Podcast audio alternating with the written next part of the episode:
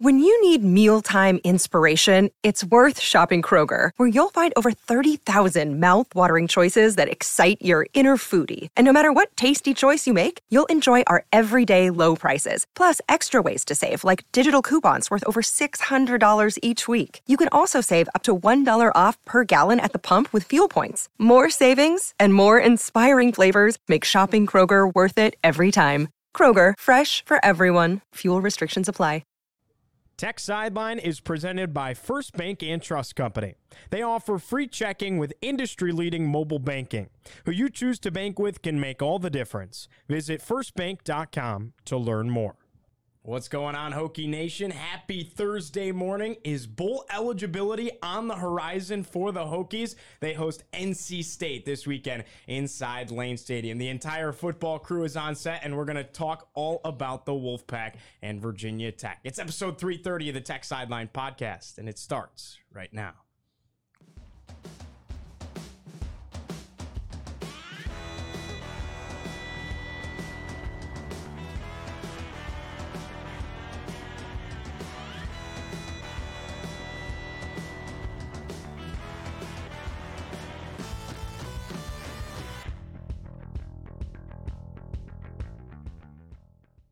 We record on Thursday, November 16th, 2023, from the Virginia Tech Corporate Research Center, right here in our Tech Sideline studios.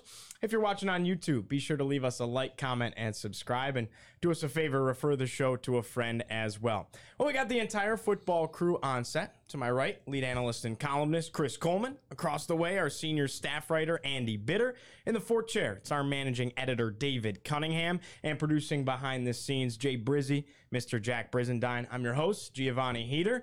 We got a fun one coming up this weekend, fellas. NC State is in town. This is a football team, seven and three on the year, four and two in conference play. And you look through the schedule. Chris, besides that Duke loss, where they, they really didn't look like themselves, not really a bad loss on the slate for the Wolfpack. No, they're uh, they're a very unbalanced team. Their offense is incredibly bad, and their defense is incredibly good. So, you know, they can do things like lose twenty four to three to Duke's backup quarterback, who went four of twelve passing that day. Right?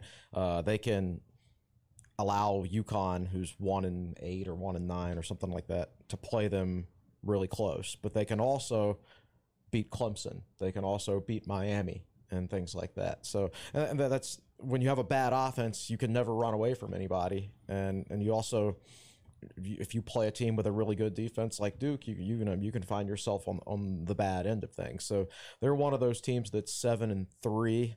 Um, that, but it's not a balanced seven and three. They have very obvious strengths and very obvious weaknesses. It, you look at their schedule; it's been such a weird rundown of games. Like they, they didn't look good at UConn in the season opener. That's a season opener. Anything can happen in a game like that. They got crushed by Notre Dame. Uh, shootout with Marshall. Yeah. Like that was the That most should not bizarre, happen. That was the most bizarre score on the schedule. Just like I, I thought defenses would show up better than that in that game, and instead they're they're both up in the 40s. Uh, you mentioned that Duke game. They they they almost threw away the game against Virginia. Yes. Uh, I think that was a Friday night game earlier in the season where it looked like they had it wrapped up. Then Virginia's back in the game, and uh, they come down to get a field goal at the end, I think, to win it. Just kind of all over the place, and they, you know, they've had this strange quarterback situation where Brennan Armstrong was the guy, and then they went to MJ Morris. Now Morris wants to redshirt, so they shut him down, and Armstrong's like, okay, back back in the fold at quarterbacks. I- It, it's a tough team to to make like to know what you're going to get with this team. I think you know what you're going to get defensively because they've got Peyton Wilson and that group is really solid offensively, uh, really a mixed bag and can go any direction. And, and most of the time, it's not been great. Well, you talk about how they ha- haven't had some of the most convincing wins, but their last three have been impressive. They have not lost in over a month. Uh, they're coming off wins. October 28th, they beat Clemson 24 to 17. That was at home in Raleigh. Uh, after that, they played Miami at home. That was probably their best win of this season, I would argue. 20 to 6 win uh, at home against the Canes. And then they're coming off the heels on the 11th, a 26 to 6 win uh, on the road in Winston-Salem against Wake Forest. As we know, Wake Forest is nothing super impressive, but nevertheless to only allow six points to to not to not let that game get out of hand. But you argued, Chris, before we got on the air, probably could have blown them out a little bit more. Yeah. And should have if they were a better offense. Should, could certainly could if they were a better offense. Uh, but you know, people were talking about MJ Morris. Oh, he's you know one and three as a starter. He's averaging like 150 passing yards a game. It's hard to lose when your defense is only giving up six points. Right? Uh, they're they're winning with their defense, not with whoever's playing quarterback. Um, I just you look up and down the numbers. Despite being benched for four games, Brennan Armstrong still leads them in rushing by almost 200 yards. Despite being benched for four games, Brennan Armstrong still has 44 more carries than their number two rusher. Uh, their leading receiver has 50 catches. Their second leading receiver has 21 catches. They're so bad at the skill position that their leading receiver, uh, Concepcion, is that how you pronounce it? I believe. I think so, I think that's it. He's starting to get. He's actually starting to carry the ball more than he's catching it over their last four games. Um, that's how much they lack skill position talent. This is like Virginia Tech 2022 in terms of skill position talent. It's really, really bad. Um, and I, I think they threw Armstrong under the bus. Uh, the reality of it is their passing game has been about pretty much the same no matter what quarterback they have in there, except MJ Morris averages 0.5 yards per carry, whereas Brennan Armstrong is capable of running for 100 yards in a game, you know, like he just about did against Wake Forest. I think they're a better team with Armstrong because at least he can run. They can't pass no matter who's quarterbacking, but they can at least run w- w- with Armstrong in the game. So I, I, I was 100% going to pick Tech to win if MJ Morris had been the quarterback. And I, I'm a little was a little more questionable about it with Brennan Armstrong. And I know that sounds weird considering uh, Morris was the qu- quarterback in the second half last year when NC State beat Tech, and Brennan Armstrong has never beaten Tech. But you know, you kind of got to consider the circumstances too. Yeah, and you know, I think you you mentioned leaning on their defense. That Clemson game, they get a pick six, I think, by Peyton Wilson. Uh, turned the tide of that game, kind of open things up. Uh, they've given up one touchdown in the last eight quarters. Uh, you know that's pretty impressive. That that's a strong group, and uh, if you have one side of the ball that, that's that good, that can carry you through a game. And you know, you, we looked at Virginia Tech how they fared against the top defenses that they faced. Slow start against Florida State, got it rolling a little bit in, in the run game eventually, did nothing at Louisville. So this is a real challenge for this Hokies offense. Can they do this against a, an, a defense that's this good? Chris, I know that you kind of hate when I bring it up, but I'm, I'm going to bring it up. Both these teams still alive with a chance to play for an ACC championship. Technically, we know what needs to happen uh, for Virginia Tech to do it. In order to do it, and, and we'll just remind the viewers for those that are kind of interested in, the, in that at home, you need UNC to win out. Obviously, Virginia Tech has to win out, and one other thing had to happen. What was it? I don't remember. Miami needs to beat Louisville. That's what it is. And Miami needed to uh, Miami needed to beat Louisville. of those three thi- like three things you mentioned, I'm more confident in Tech winning out than those other two. Like Yeah. I don't think Miami's going to beat Louisville, and I certainly don't think UNC is going to beat Clemson and NC State. I mean, I, I don't think they'll beat Clemson this week, and then the NC State game is It one of those games where absolutely throw out the records. It doesn't mean anything. Yeah, Does that- anybody know what needs to happen for NC State to get in on the other side of that? Probably a lengthy list of things. I think I saw the, the list for UNC to get in. It was like six or seven things. So, Right. uh, so what time is the Louisville Miami game? Any idea? before Tech. Okay, so we'll know. We'll, we'll know Wow. before the Tech game kicks off.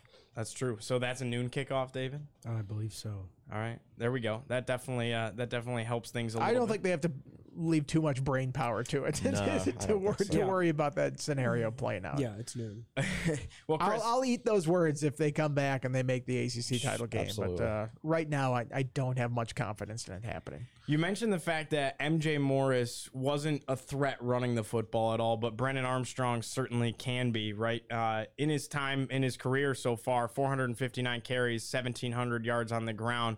3.7 yards per carry, 24 touchdowns. Morris on the other side of that, granted he's played less football, 81 carries, 101 yards for just one touchdown.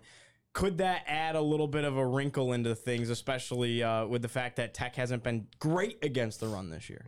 Well, yeah. I mean, I think with their lack of skill position talent, they're trying to throw it to Concepcion, and he's also averaging about five carries a game over or so thereabouts in, in his last four games, and he's averaging like 11 yards a carry, I think, in that span too. So basically, their game plan is try to get it to Concepcion in any way possible, and then have Brennan Armstrong run it up the middle. That's their offense. And Brennan Armstrong can be a workhorse. I mean, he had a lot of carries last week against Wake when, when they brought him back into the fold.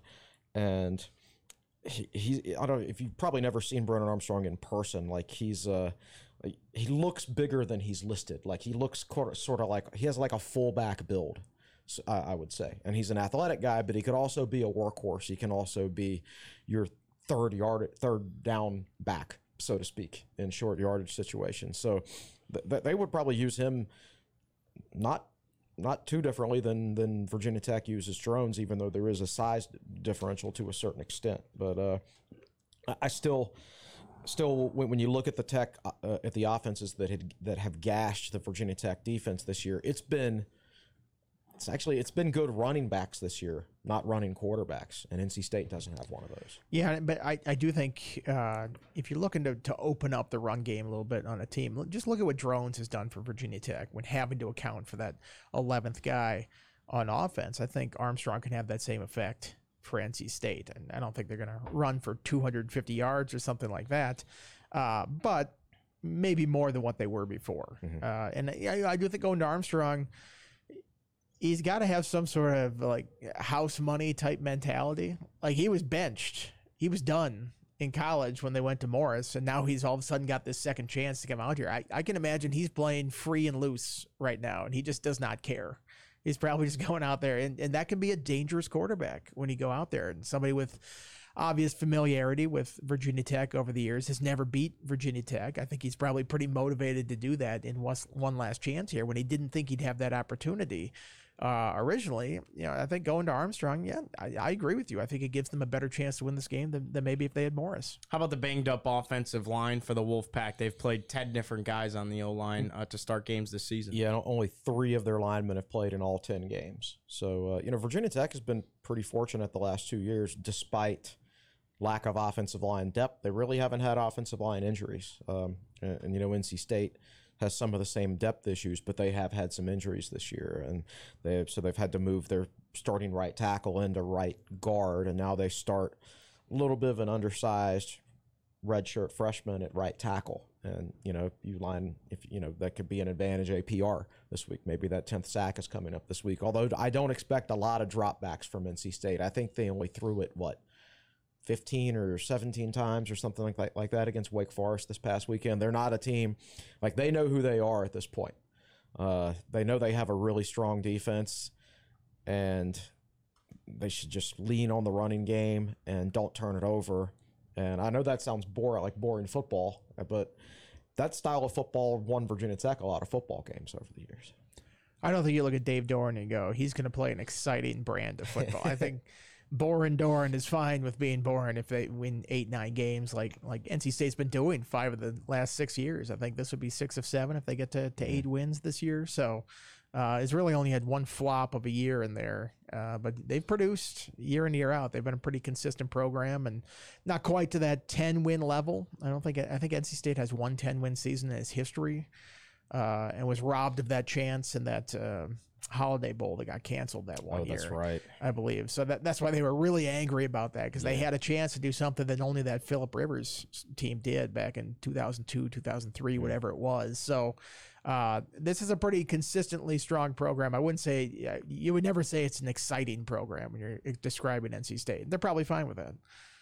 Concepcion has kind of stepped up, not necessarily into the running back position. He's still playing wide receiver, but he's taken a lot of carries, and that kind of started early in the season. We've talked about it on the podcast before. The fact that that running back room has kind of gone through a little bit of turmoil this year and has had some significant question marks as well. Jordan Houston decided he didn't want to be part of things after four games and uh, and shut it down to redshirt. Um, and I think they've used three or four backs then since then, but Michael Allen is technically their starter. He's got 52 carries this year.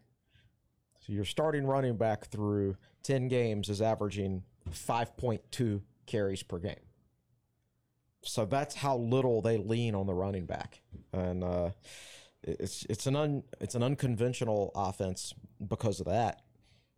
They don't have much of a running game, so you feel like they have to throw it more, but they only have one good wide receiver lots of problems if you're the offensive coordinator. And uh, I, I, think they figured out their identity though. And I, th- you know, w- with Armstrong, I just think you he gives you a better chance of establishing an identity, which is a running game. It doesn't have to be a traditional running game with the running back.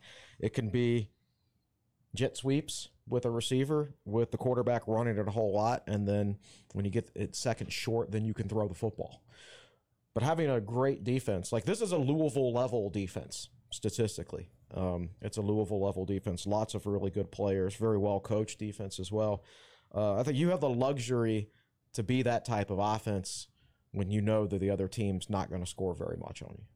We're going to get into the defense in just a second. Just want to break down a couple of numbers here, Chris, that you had put up in your article.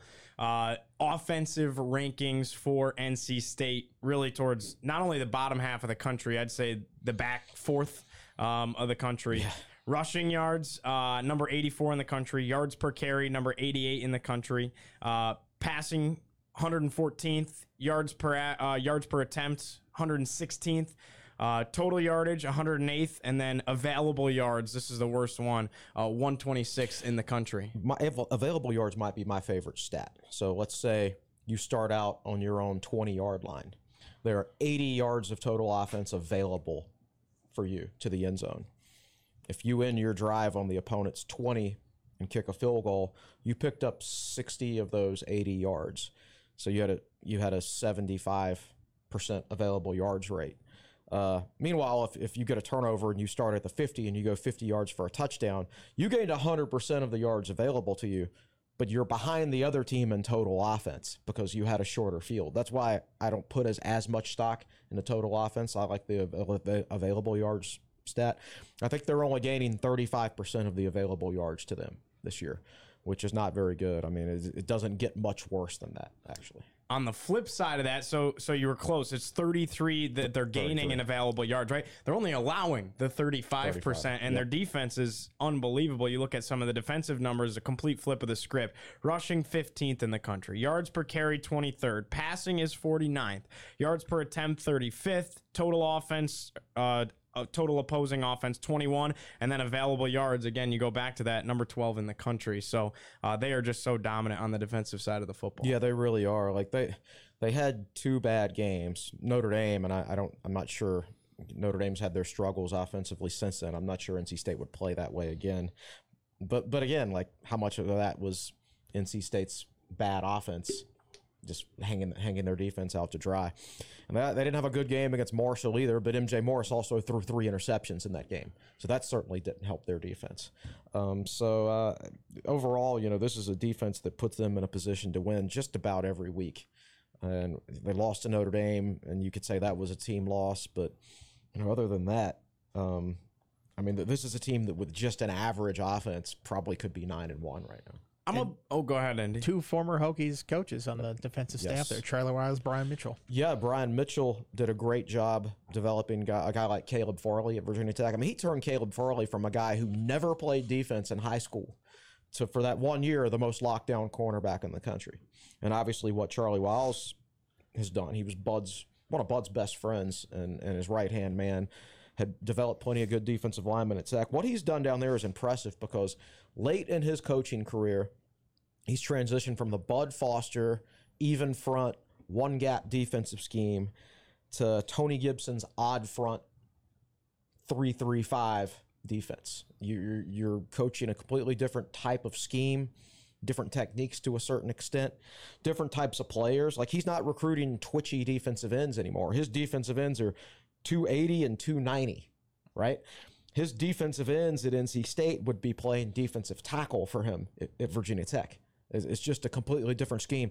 Normally, you don't see a guy change schemes like that and show an ability to change schemes like that late in his career, like go from one scheme to the next. Uh, and it's it's kind of interesting, you know, when when NC State changed their defense or they promoted Tony Gibson to full time defensive coordinator was after that year they went four and eight, the one bad year they had in the last seven or eight years or whatever.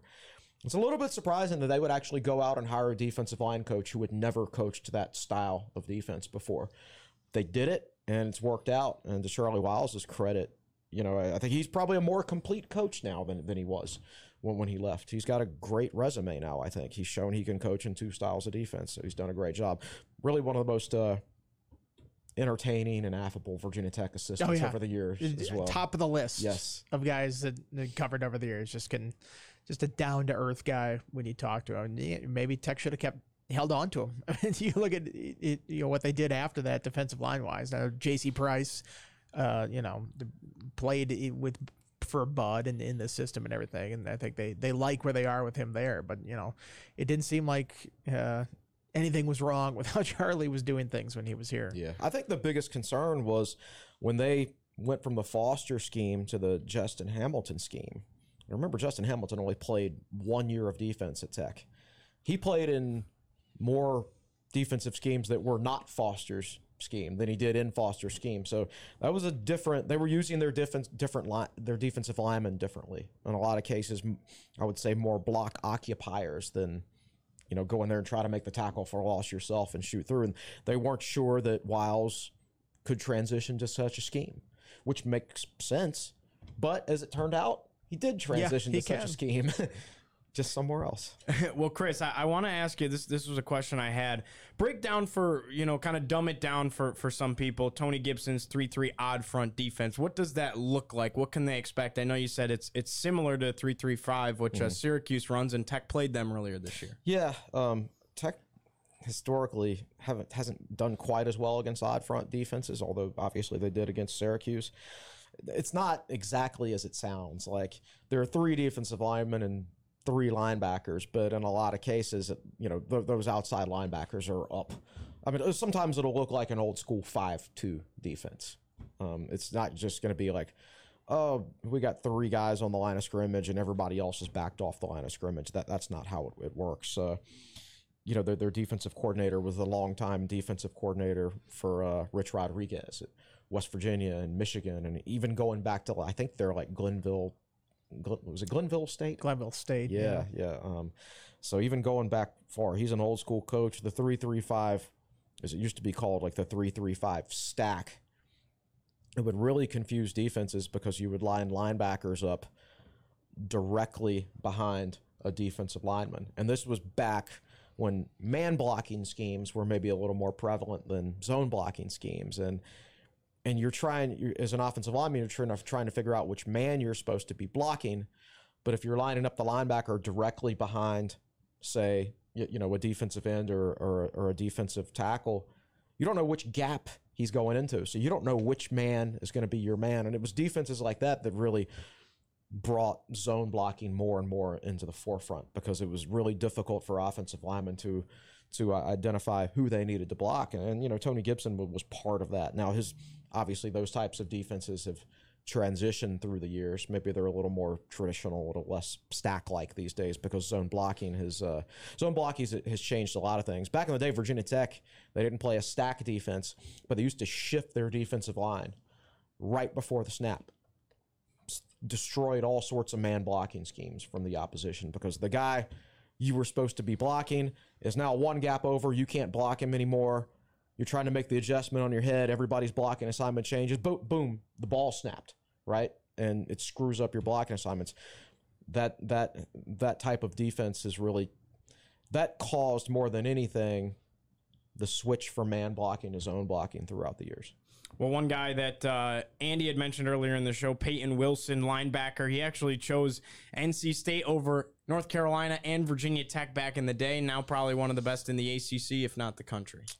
Dave Doeren keeps saying he's the best defensive player in the country, and you know sometimes can be a little bit hyperbole when uh, a coach says that about one of his own players. But if you watch Peyton play football this year, and I you can make a st- strong argument uh, for any for all linebackers. So I think there's 211 linebackers with more than 400 snaps this year in college football, and I think he's the third highest graded. 112 tackles, 12 tackles for loss, four sacks two what two interceptions, including the big pick six, a couple fumble recoveries. I mean, he's always around the ball. He's a big guy who can run. Um, he's uh, probably a they say a second day NFL pick right now. We'll see. Uh, he's a guy who's overcome an ACL injury, I believe, earlier in his career. Maybe I think maybe when he was in high school, he had an ACL injury, and and some schools maybe backed off of him a little bit, and and he ended up choosing. Uh, NC State. I, I remember when he was being recruited. I'm sitting there thinking it's going to be tough to pull him out of that area. I mean, he's from he's from within an hour or probably within 45 minutes of both those campuses down there, and I'm like, really want him to come to Virginia Tech. but at the same time, he's probably going to stay in state. Just please don't go to UNC. I think that was my my original feeling when, he was being recruited. I I don't remember. He might. There was a time when I thought he was going to UNC, or maybe was even committed to UNC. I don't even. I don't remember. But went to NC State. I think it's. Uh, I think that was a wise move for him because highly touted defensive players at UNC they generally have not lived up under the hy- under live up to the hype down there in the Mack Brown tenure. Yeah, well, under uh, Price said that he recruited him to Right, Penn Penn State. State. Uh, you know, he knows a thing or two about linebackers, and when he was evaluating what evaluating him this week, he's like, "There's no weaknesses there. Uh, he's just a solid all around player.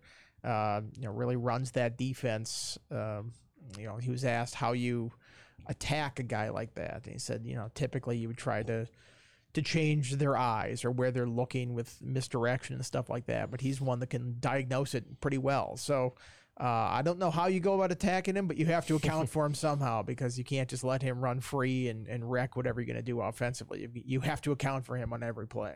Last little bit here before we get it over to David in the fourth chair. Uh, this is a team that is pretty dangerous on special teams, Chris. One of the first teams this year that we can look at that category and say, hey, that could play a factor in this ball game. They're really, really good in the return game, and they got a kicker that, you know, he, he, he hasn't necessarily made every kick, but he has a long of 57, so he can kick it from pretty much anywhere. I think I think he's twelve of sixteen, long of fifty seven.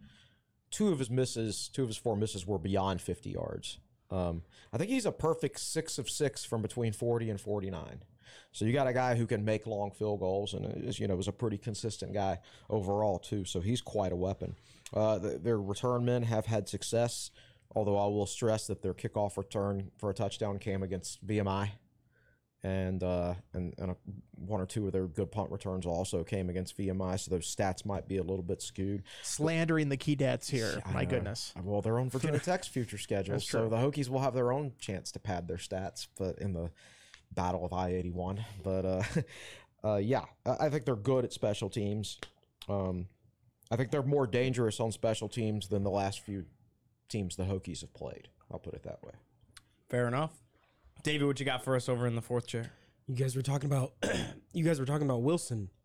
Yesterday he was named one of five five finalists for the Bronco Nagurski trophy, which is presented to the top defensive player in football. He's good. Yep. Like it's not like he's just an all-American good. Like he's one of the best players in the country. NC State tweeted this an hour ago. Football. According to ESPN stats, Peyton Wilson is the only FBS player in the last 20 years with 100 tackles, 10 tackles for loss, 10 quarterback pressures, two fumble recoveries, two interceptions, and one touchdown in a single season. Wow. So he's he he's the the real deal. Um, what what kind of in, in a game like this, what kind of impact can he have? Like Well- in terms of being a game changer? I think he's the type of player that can impact any play at any time. He's he's that good. Like you said, he's not just some like random All American. He's a guy with a legitimate chance to to win that trophy. Maybe um, he probably won't win it, but like if he had a Michigan uniform on or an Alabama uniform on, so he, could win it. I mean, I, I think he's one of the better kept secrets in, in college football. Maybe I, I think I think you have to contain him and then attack elsewhere. I, think that's the best way to go about it. I, I think he's he's gained so much more consistency throughout his career. There have been seasons in the past where you know he's had plenty of tackles and a large number of tackles for loss. He's always been a playmaker, but you could also sometimes catch him at a position uh, with misdirection and things like that, um, which obviously Virginia Tech has been quite good at this year. But he's such an experienced player now that he doesn't fall for that type of stuff. Yeah, I think when you have a standout cornerback on a defense, you go, okay, well, just throw it away from him. Or if you have a standout pass rusher off the edge, you're like, okay, well, just double team him off the edge, have a tight end stay in or something like that. A little bit tougher to, to target a linebacker on defense and, and avoid him because he's right in the middle. He's going to be in the mix on every single play. He's going to affect passing plays and running plays. So, uh, yeah, I think it'll be a real challenge for uh, Tyler Bowen and, and how he approaches this offensive scheme this week. Uh, Andy, you were at practice yesterday. Um, everybody always wants to know about injuries.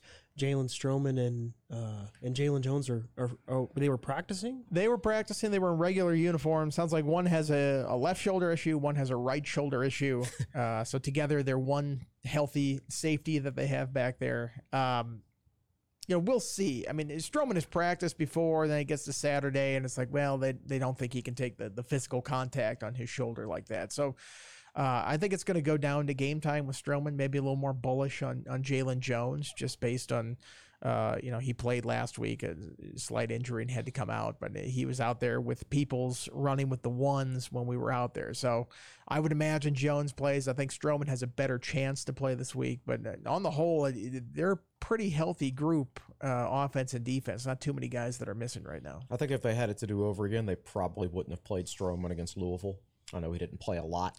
Yeah, that, that, was one that it Yeah. felt like they were put. I mean, certainly, when you, you look at the result, you go, well, yeah, shouldn't have played was him the point? At, at all in that one. But I, I think he tried to push it there, and it was pretty obvious. He only played ten snaps, Mm-hmm. I think, something like that, and then came out of the game. So, uh, yeah, I, th- I think it's one of those things where you just need to rest a little bit. If it's a shoulder injury and the contact is what you can't take, I mean, that's you sort of need that. You can't avoid that as a safety. You're gonna that's gonna come into play at some Yep. point. Uh, another question for you, Chris. Um, somebody asked about Ayden Greene. Mhm. Um, he's a true freshman wide receiver who's played, gotten some good snaps. Um, they asked, is Ayden Greene earning more time with his blocking? Any PFF grade inside? Uh, yeah, good question. Um, fortunately, I have those numbers. I saw that question, so I took them down. Tech's most recent games, or first of all, he's played 222 snaps this year, which I, I believe is probably tops of all true freshmen. Generally speaking, his appearances have been pretty consistent. Although against Louisville recently, he only played nine snaps, but against Boston College, he played 33. Now, as far as in, how he does in the running game, for a true freshman who still is quite obviously not at peak physical strength yet. He's done pretty well in, in the run game. So Virginia Tech, or excuse me, Boston College, 26 of his 33 snaps were run snaps when he was run blocking. Uh, Syracuse, it was 27 of 36. Wake Forest, it was 14 of 19. Pitt, 21 of 23 against Louisville when Virginia Tech didn't have the ball for very many snaps to, to begin with, and you know they were going to throw it more anyway. He only played nine snaps in that game, so they definitely seem like they're very very comfortable with him blocking. Um, he's only caught four passes this year as a true freshman uh, in 222 snaps, which you know doesn't seem like a lot, and it isn't a lot, but like the pit game when 21 of the 23 plays you're in the game for is a running play, you don't exactly have a chance to catch very many passes. Um, so yeah, I think there's something to that. That they they clearly feel pretty confident in putting him out there when they're running the football. His role in the passing game will expand in time. I think he's a very talented receiver, and the fact that he's been able to hold up in in the run game as a true freshman, I think is a testament probably to his you know toughness and maybe his natural strength because a lot of times that's where you see young players struggle at wide receiver. They're not as good blo- uh, blocking the you know def- older, bigger, you know more experienced players. So, uh, but he's done a good job of it this year for sure. The the last thing I want to bring up is um, you you guys both kind of touched on Andy. You mentioned Brennan Arm Brennan Armstrong doesn't really have anything to lose now. Like this is kind of his second chance. Um, he was 12 of 17 for 113 yards and a touchdown passing last week. NC State ran for 266 yards against Wake Forest. When Tech played Wake Forest back in uh, in mid October, Tech only ran for 154 yards. Kyron Drones led the way with with 15 carries for 65 yards in that game. Brennan Armstrong had 50, 15 carries for 96 yards. You mentioned Concepcion. Uh, he was t- their second leading rusher with 86 yards on five carries. Yeah. Um, and then they had the two running backs, Kendrick Raphael and, and Delbert Mims. They combined for 87 yards. So very weird, I guess, offense. In, in, in terms of preparation, Andy, Chris, what do you expect Tech to do in terms of trying to contain Brennan Armstrong? Like, do you expect Tech to just kind of go full out, full focus on Armstrong, and then just say, you know, we'll let Dorian Strong kind of win that, try to win that one on one matchup against Concepcion? I definitely think so. Uh, I think as bad as they've been in the passing game this year, with only one good receiver, I would say. You know, I, I do think you, you play a safety in the box, and I think you have to be very disciplined on the edge. You know, with Concepcion getting getting carries, obviously, but for the most part, I, I think if you shut them down in the box, you're going to shut down their offense. And if if they can beat you through the air with this passing game, you tip your cap. But the, the number the, the first thing you have to stop is their running game. What'd you say it was 286 yards last week against 266. 266. I think it took them a long time to recognize that their identity. And I think when when MJ Morris decided, I think they were grasping at straws when they weren't doing well offensively. So they benched their quarterback, which I don't think was the right decision. And they grasped at straws. They couldn't find a straw. And then MJ Morris did them a favor by deciding he was going to redshirt. And now I think they finally figured out their identity on offense, which is run, run, run, run, run, and occasionally pass it. Andy? Any, I don't really have any thoughts to add to that. I mean, I, I think the the defensive focus for the Hokies is the same every week. Stop the run first, make them beat you in the air, make them have to throw the ball. Um, you know, that's been a challenge for them most of the season, trying to even stop the run in the first place. So I, I think you have to. I think if you ask any defensive coordinator, that's what they're going to say: stop the run first, make them throw it, because I, I, think you just have a better chance uh, at stopping it if, if, that's the way the offense is playing. In terms of NC State's receiving, just looking at that Wake Forest box score, um, Wake's leading receiver in terms of yards was Dacari Collins he's six four. I think that I think that's something to keep in mind. He's six four. He's a redshirt sophomore. Tech doesn't have any guys that are that tall, so that's just in terms of length something to keep an eye on. Um, but Concepcion only had three catches last week, so very interesting how they use him. Five carries. Yeah, as a wide receiver, it, but only three catches, right? Yeah, I think yeah. I think it's very interesting just in terms of how Tech is Andy mentioned, yes, you, you you stop the run first, but it's very interesting when you look at this matchup. This is not an ordinary offense in in terms of the way they run it. I mean, it's basically stop Brennan Armstrong. Yeah. All right. Well, it's a good time to tell everybody that Tech Sideline is presented by First Bank and Trust Company, but the Tech Sideline podcast is also brought to you by the Hokie Way. Coming soon, the Hokie Way's 2023 year-end fundraiser aimed at raising $250,000 for Virginia Tech NIL. Get ready to make a difference with your tax-deductible donation. Fellas, time for a little buy or sell. Our favorite game of the week. Sure. All right, let's run it. Just to uh, go over the standings a little bit here. This past week, Chris won the week. He went 15 and 10. David went 10 and 15. Andy went 13 and 12. Chris and Andy are tied all time at 62%. So these final two weeks are absolutely massive. David is at 52%. Will below the Mendoza line at 47%. We take it to the top of the order. Kyron Drones two or more touchdowns. We'll start with David. Accounted for? Accounting for two or more touchdowns. Mm, I'll, I'll buy it. All right. If Andy. it's accounted for, I'll, I will buy. All right. I will buy as well. I think last year was last week was a little bit of an aberration. Uh, I mean, he had two last week, correct? Yeah, correct. But I mean, the, the, number of touchdowns they had, you would have thought he would have had more no uh, involvement in the, the scores than he did. Right. Bhayshul Tuten anytime touchdown. We'll start with Andy the way he was running last week, the tough running, I think he can get a tough yard down near the goal line. I will say bye. Chris. Bye. David. Sell. Selling. All right.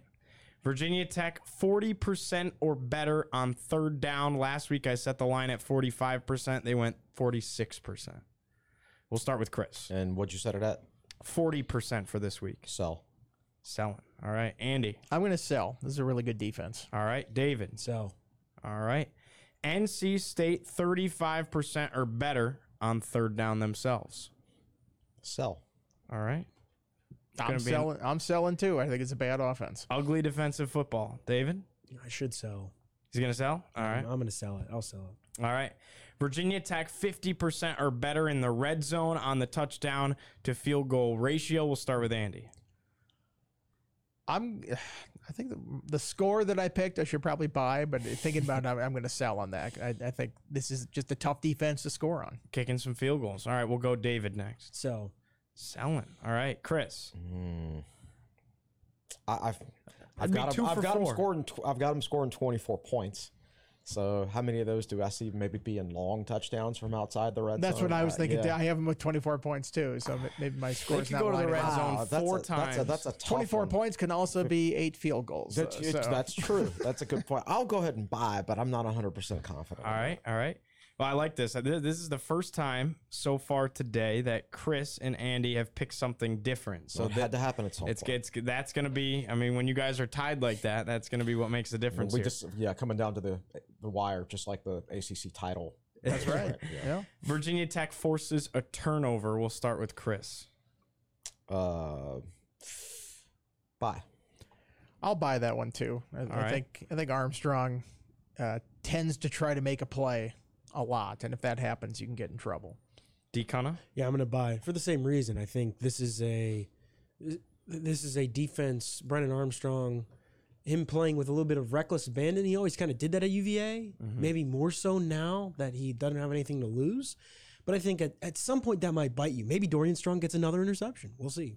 All right. How about NC State forcing a turnover in this one? Drones only has two picks on the year. But Tech seems to put it on the ground Yeah, every game. fumble Somebody bug is does. there. Uh, bye. Buy it. All right. We'll go David next. Bye. Andy. I'll be different. I'll sell on this one. All right, I like it. I like it.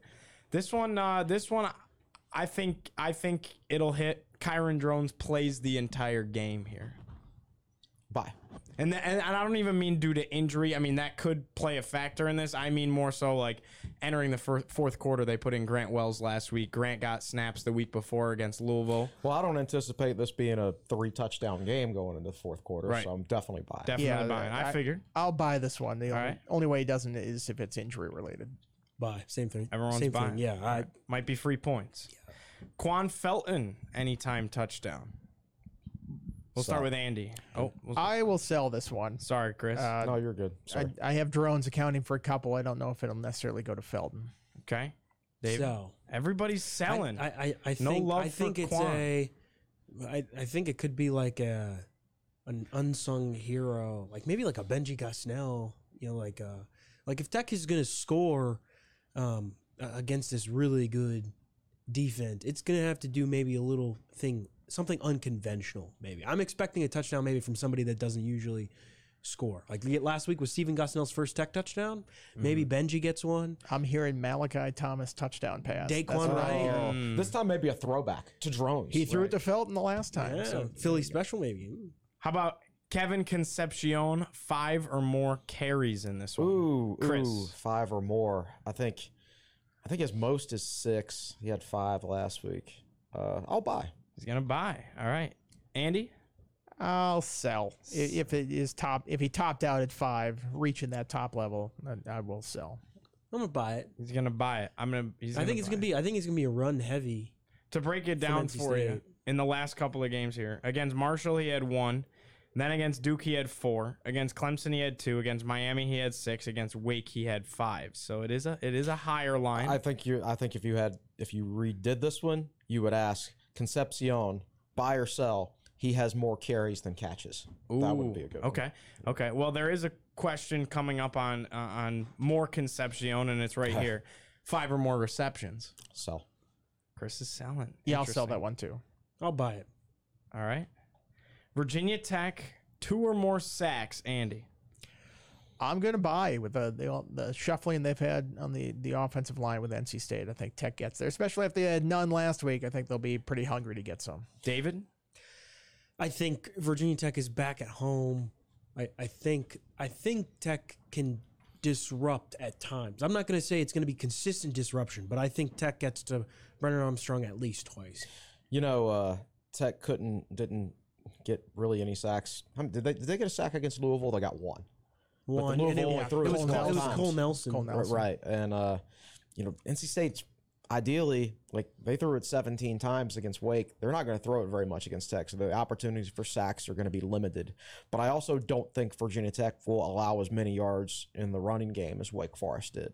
because Tech Tech Tech gets gashed by good running teams, but they shut everybody else down um, for the most part. And so I think NC State may have to throw it a little bit more this week than 17 times. So I'll I'll buy. I- mm. I'll say it'll be right at two.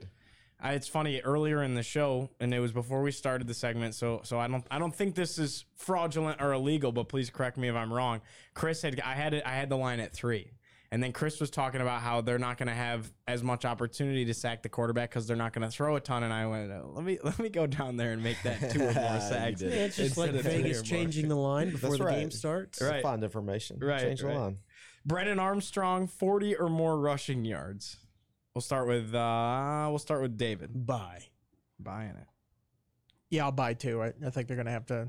He is their running game. contain He's the most rabbit. of it. I, th- I think Chris. he will run. That's a tough. All right.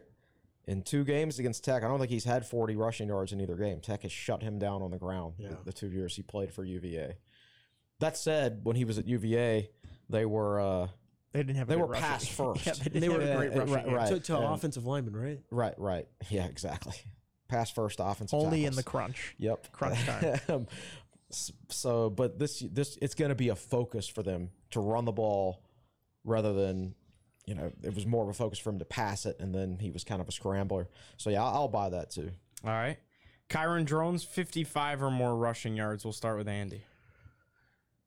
I'm going to go sell. Ooh. Uh, I think they will lean on him. I, I think this is a tough team to move the ball against, though. Chris. 55. Um, he's got 541 for the season. He started what eight games. I, I'll hmm, I'll buy that. All, all it's Okay. all, I don't think there's going to be like consistent yardage, but all it takes is like one twenty five or 30 yarder To break it to, open. to, to break it open, so to speak. So I'll, I'll buy it.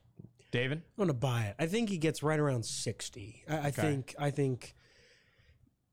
I I can see him breaking off uh, one or two. Um, I think this is a game where, you know, if Tech is like like maybe he.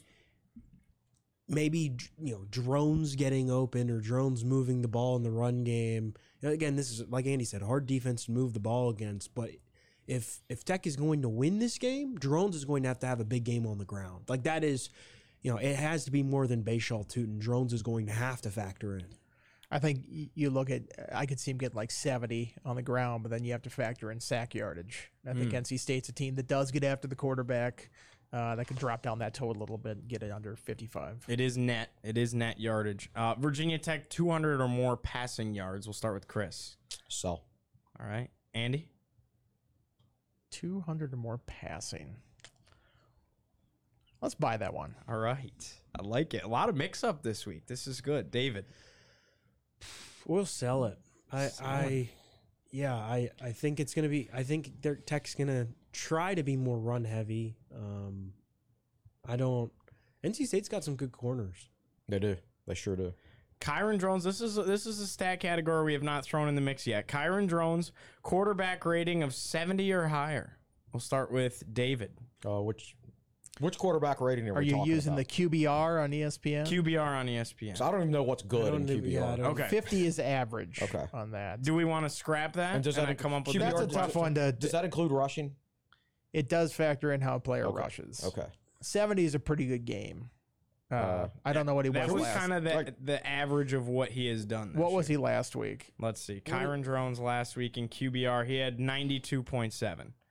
With that he was being yeah, he was exceptional last Right. Right. week. Right. against Syracuse, he had a 74. Against would- I would- Wake, he had a 48. If we're doing this one, I would probably say under because I think this is a good sell it. defense. Yeah, I would Under. sell. Let, do we want to play it? We'll play it. We'll okay. play it. Now that I understand Okay. what exactly how it's done. Sure. Who's Okay. going first? Uh, He already both- we sold. we already it. sold. You already so I guess I'm going last. Uh, I will sell also. um, just, uh, uh, just that's not indicative of drones. I just NC State's defense is really Yeah. good. Yeah. No, it, it is interesting to look at because it really is all over the place. Like Wake Forest, Tech blew them out beat him 30 to 13 and hit a 48 QBR He had over rating. 300, uh, 300 yards that game. Yeah, so bizarre. And then and That's then why it's tough to like oh over out like yardage you can visualize it in your mind. Right. A QBR it's like well Right. I don't really know what goes into that calculation. It's yards per attempt, and Right. Touchdowns to It's interceptions. efficiency yeah. mostly. Yeah, Malachi Thomas 20 or more rushing yards. We'll start with Andy. Twenty, I'll say over. Oh, Bye. he only had three carries last week, which I thought was interesting. for interesting. 38 yards. but he made though. the most out of them. Uh, 20. 20. Bye. Okay. David, Bye. everybody likes And- Malachi and- Thomas. Malachi Thomas to anytime touchdown? I'm not so sure. It's not in there. It's not in there. Stephen Gosnell, two or more receptions. David. I'll buy it. I think he gets two. All right. Yeah, Andy. two I'm gonna buy. Chris. Maybe he's your random touchdown guy. Yeah. David. Uh, two or more. Sell. Selling. All right. NC State, less than 100 rushing yards. Chris. Tech generally either gives up nothing or they get completely gashed for like 300 until last week. Until last week. Until last week. Uh, and you said it at how many yards? 100. 100. Uh, bye. NC State, less than 100. Oh, right. oh, no, no, no. Less Oh. than 100. Oh, sorry. Sell. Okay, okay, So- okay, okay. okay. There you go. There you go. There you go. Glad I reiterated. Yeah. Less than 100 for NC State, Andy. Uh I think they will finish with more than hundred. So that means I'm selling that. You're selling Okay. that. David will. I'm on the same. I'm on right. the same page. You're Yeah, selling. all right. NC State. Oh, you got yeah. No, I was just gonna say this is a like this is this is a very this is gonna be a very run heavy game. Like I would be shocked if we get more than 25 total passes in this game. You know what that means? It means we're gonna be home by like 7:30. Well, there'll be, this will be the third week it, in a row Gio. where it's a really fast game. Well, this uh, we were saying all these same things about last week's game. Oh, it's gonna be We run heavy. It's, it's yeah. gonna be an ugly Yeah. game. Then they scored seventy points, and we look like idiots. We also said that about the Pitt game, the Wake Forest game. Yeah. it has been incorrect Syracuse so far. game. Yeah. Um, NC State less than 150 passing yards. Chris, Less than. Uh, buy that. buying that.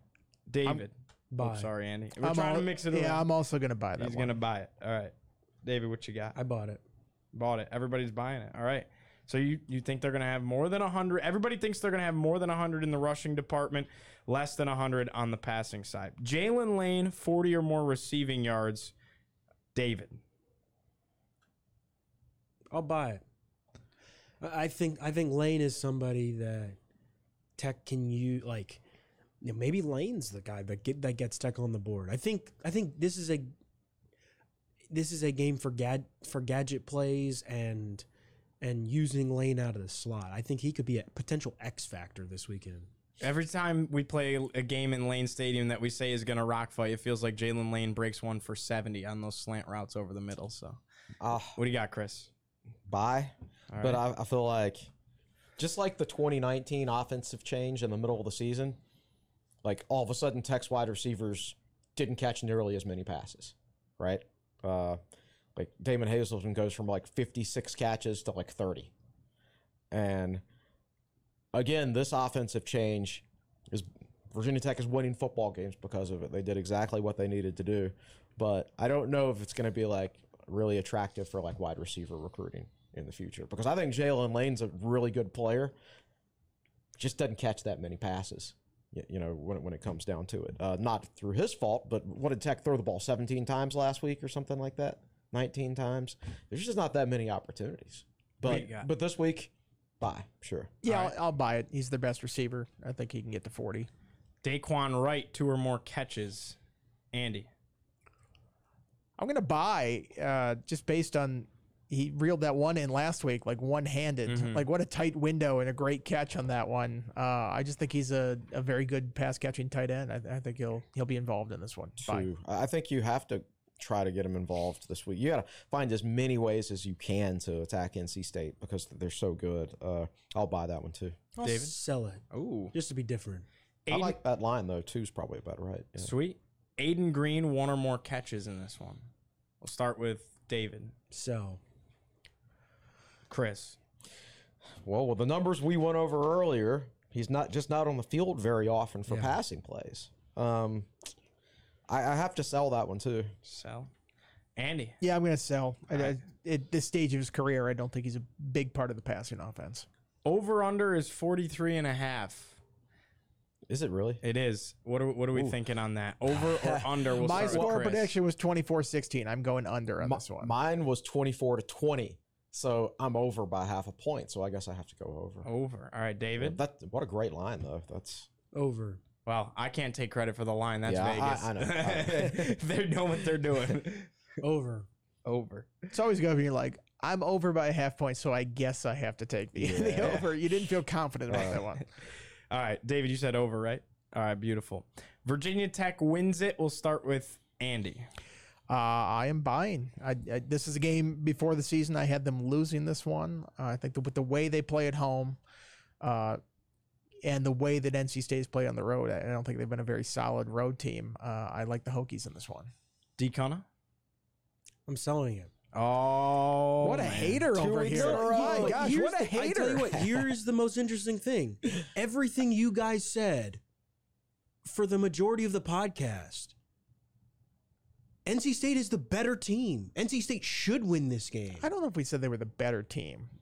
We said Wait. they have they have the probably the best unit on the field. you change in that offense schemes before the season instead of the end of September. Virginia Tech seven and three right now, and they're the exact Here's same. the thing: team. is like they have a great defense, but we've seen great defenses at Virginia Tech that just eventually in a game just break under the strain of having to carry the, the weight the entire time. And when you, you're out there and you can't make, make a mistake at any point because you know your offense is not going to be able to pick you up behind it, that's tough. And if you crack at any point and then all of a sudden it kind of snowballs a little bit and gets away from you, I, I feel like that's Virginia Tech is a more balanced team, offense and defense in this one. Maybe not as strong on either side of the ball as NC State is defensively, but I think uh, that NC State offense is a weight on this team, and that's tough to overcome sometimes. Oddly enough, Tech is only two spots behind NC State in total defense. Yeah. I'm not. Yeah. In no way do I it does think not match the eye it test doesn't. at all. In no Yeah. way do I think that Virginia Tech's defense is as good as NC State's. But Tech, like like we said, Tech gets gashed by really, really, really good running games with really, really good running backs. They shut everybody else down. NC State doesn't have a really, really good running back. Uh, in fact, in this game, I think you know exactly what NC State's going to do. And I think Brennan Armstrong is a very effective runner, but I don't think he's like a dynamic runner. Y- y- uh, You know what I'm saying? Um, I've got Tech winning 24 to 20, a close game. That'll be the next corner to be turned is winning a close game as opposed to winning a blowout. Now, don't get me wrong. I'd rather go ahead and push the close games back to next year and go ahead and blow this one out, just like all the other wins. Um, I, I, but again, you know, yeah, it's five and five versus seven and three. But you run this offense in September, you beat Purdue, you beat Marshall, and then it's seven and three versus seven and three, and and then Tech's probably a six or seven point favorite as opposed to a two or three point favorite or whatever whatever it is. Um, I I did it when they brought Brennan Armstrong back. It did give me pause because I think he gives NC State a better chance to win than, than MJ Morris, in my opinion. But I, I just look at. I think to the Tech offense will present UNC. UNC. I'm sorry, NC State, that I just called you UNC. That's probably the biggest wouldn't- insult that you've wish that on levied at my them worst this- enemy. Um, I think NC State has not been challenged defensively recently. Like Wake's offense is really bad. Even Miami's offense has failed to hit 30 points in five of their last six games. Like that's not a very good offense. in Clemson wasn't exactly rolling. Exactly. So. I think Tech is going to give them more of a challenge with with the Hokie offense than they faced recently. I, and I and I do think Tech, as bad as they played against Louisville, I don't think their offense is as bad as they showed that day. Um, I think it's going to be a close game, but I think Tech's going to win. I'll, I'll say this much. Thinking about it here, we're talking about how good Brennan Armstrong is running the football and how dynamic he can be. I was way more afraid of both Garrett Shrader and Thomas Castellanos than I am Brennan Armstrong running the ball. And I'd argue that NC State's offensive line is probably worse than BC and on par with Syracuse in that department. Yeah, probably. I I, th- I think if they had everybody healthy, that they'd probably be okay. Uh, their main thing is their lack of skill position. But here's your ultimate analysis of this game: Virginia Tech has a 100% winning percentage when I've drank Carlsberg beer before a game this year. It's said all it takes. Guess what is in my refrigerator right now? Like Better probably be Carlsberg 50 or 60 of those beers, I would imagine. Tech wins. The Carlsberg effect. All right, last question for you guys before we let it go, uh, and and we talk very very briefly on basketball history between these two. You know, we didn't even mention it. Twenty eight and nineteen all time. Uh, Virginia Tech has twenty eight wins to nineteen losses. Any fond memories between these two? They haven't played a whole ton since joining the conference because again they were on the Atlantic side. Uh, NC State was on the Atlantic side, and, and obviously Tech in the coastal. Tech though since joining the ACC, uh, they have won five out of uh, seven against the Wolfpack. I remember the 20, 2009 game, Ryan Williams like dragging an NC State defender like 10 yards into the end zone. Like you go back, the guy lays out, grabs Williams by his jersey, and Williams just drags him all the way. The, it was insane. Will uh, sent me that once. Yeah, that, that that's that was a heck of a play. On- On the downside, I remember when I was a senior, Tech's only late ACC loss of the year was to an NC State team in the fourth game of the season. They missed a 44 yard field goal to end the game. Brandon Pace at the end yeah, of that game. Brian Randall got sacked 10 times that game. NC State's defense was sick. They were Mario Williams on that yeah, team? They and Yeah. God, there was another. Both their defensive ends went on to have you know really good NFL careers. They were stacked across the board. I think they only went like five and six that year because their offense was so bad. They were not well coached. that one of those Chuck Chuck Amato Yeah, the man in uh, the red shoes on the sideline there. The Um, chest. yeah, Just walked around. yeah. I, and uh, I remember starting off the 2005 season, Marcus Vick's first game at the start. That game got a lot of hype. It was a Sunday night game at NC State. And uh, it was a great atmosphere down there. That was like a really tough ticket for people to get. And that was a hyped game by ESPN. And NC State played really well in that game, but Tech ended up uh, winning a close one late. And that was, that was a very exciting way to start the 2005 season. Well, the uh, 2010 was it Russell Wilson against Tyrod Yeah. in that game, and that's a really great quarterback Yeah. matchup there. Uh, like you said, they haven't played a whole lot. Uh, I think it was 2015. Did NC State come here? Yep. Uh, Travon McMillian had a, a touchdown run in that one. I think he had a pretty good game. And there's an like iconic picture of him running up the sideline, and Daddy Nicholas is on the sideline, like helmetless, like pointing in the Yeah. direction of the end zone. I'm pretty sure he knows Uh, that's where he has yeah, to it's a very uh, Daddy Nicholas like picture of that, but it was just hilarious him pointing of the direction to go. Didn't Isaiah Ford have three touchdowns in one quarter in that game? He might. I, I, I can't think- remember I the think they- details of that one too much. I know. I know that was one game where I'm like, NC State are frauds coming in here, Right. and they they proved it in that game. Uh, they started the COVID year against NC State, and Tech just whooped them up and down the field in that one. I think that was you know before last week that was the most uh, points at halftime. I think in a game. Uh, How did that work, Andy? Did you have to cover those virtually, or were you? No, we were in the press. You were box in the for press that. box? Yeah, and then like just family was in the stadium. So Right. but so bizarre. Yeah. yeah. And then uh, of course the game last year that was just like the worst game of offensive football ever in the first half, and then just everybody started scoring in the second half. It I was have amazing. to mention this, or else every subscriber and every viewer we have over over the age of fifty is going to get mad at me. But the 1986 Peach Bowl, Oh yeah, which was the last the last game of the Bill Dooley era, Virginia Tech won it. This was in old Atlanta Fulton County Stadium, and uh, Tech won it on a last second field goal by Kinzer, who immediately ran up the sideline in front of the NC State bench and told them they were number one. yeah, he flicked him off. Nice. Uh, that wasn't that game. Steve Johnson, the tight end, caught a touchdown and then rifled the ball into the crowd or something Oh, like man, that. I don't know and about I think that. when he made his donation uh, for the weight room or whatever it was here, like he tacked on the price of the football to, to whatever the donation funny. was. So it's like nice round number plus eighty six dollars or whatever it was for the the Did football. he adjust for inflation? yeah, I, I don't know what exactly what he did, but. Uh, Yeah, that was an interesting game. Looking back at that one, The, the the thing that really stood out to me is so Tech has won five out of the seven times they've played since joining the conference in 04. Both losses were by one point. Last year they lost in Raleigh, 22 to 21. In 2004 they lost uh, in Blacksburg, 17 to 16 was the final score. So just kind of interesting and, and some fun battles, uh, no doubt. Flip the script here. Talk basketball very, very briefly. Uh, last night, Virginia Tech with a 60 to 44 win over Campbell. Not a great night shooting the basketball for the Hokies. Four of 19 from beyond the arc. Hunter Cattoor had all four three pointers for Virginia Tech. Lynn Kidd though had himself a 24 point, 15 rebound double double. So some positives uh, with the with the pull and give here early on in the non conference. Yeah. Lynn Kidd has played really consistent basketball so far. He's got to keep that up, but because uh, if he's not scoring on the inside, then Virginia Tech becomes very unbalanced offensively. So he's got to keep that up. Not worried about the amount of points Tech scored last night. They went four of 19 from three point range. Next game, they could easily go 10 of 19. You know, sometimes if you're a three point reliant team, that's what you have to live with sometimes. The defense was improved from South Carolina, but let's face it, like Campbell's like Campbell might be the least athletic team Tech faces this year. That was a really unathletic team, I thought. So you can't take too much of, of, away from it. Um, I thought, gener- generally speaking, Tech did fine. They just didn't make quite as many open three pointers as they normally do. David, your thoughts on uh, last night's win? Uh, Lynn Kidd was good. Um, he and Mylyjael Poteat, I mean, they combined for 32 points. Um, I think they've been better than advertised so far this year. Um, you know, in a in a limited span. Um, you know, Lynn Kidd 24-15. Um, I wrote that in my story. Not many people have been able to do that at Virginia Tech. Um, yeah, people are going to talk about the shooting struggles. I thought Tech got good looks. I asked Hunter Cattoor, you know, he was 0 for 4 in the first.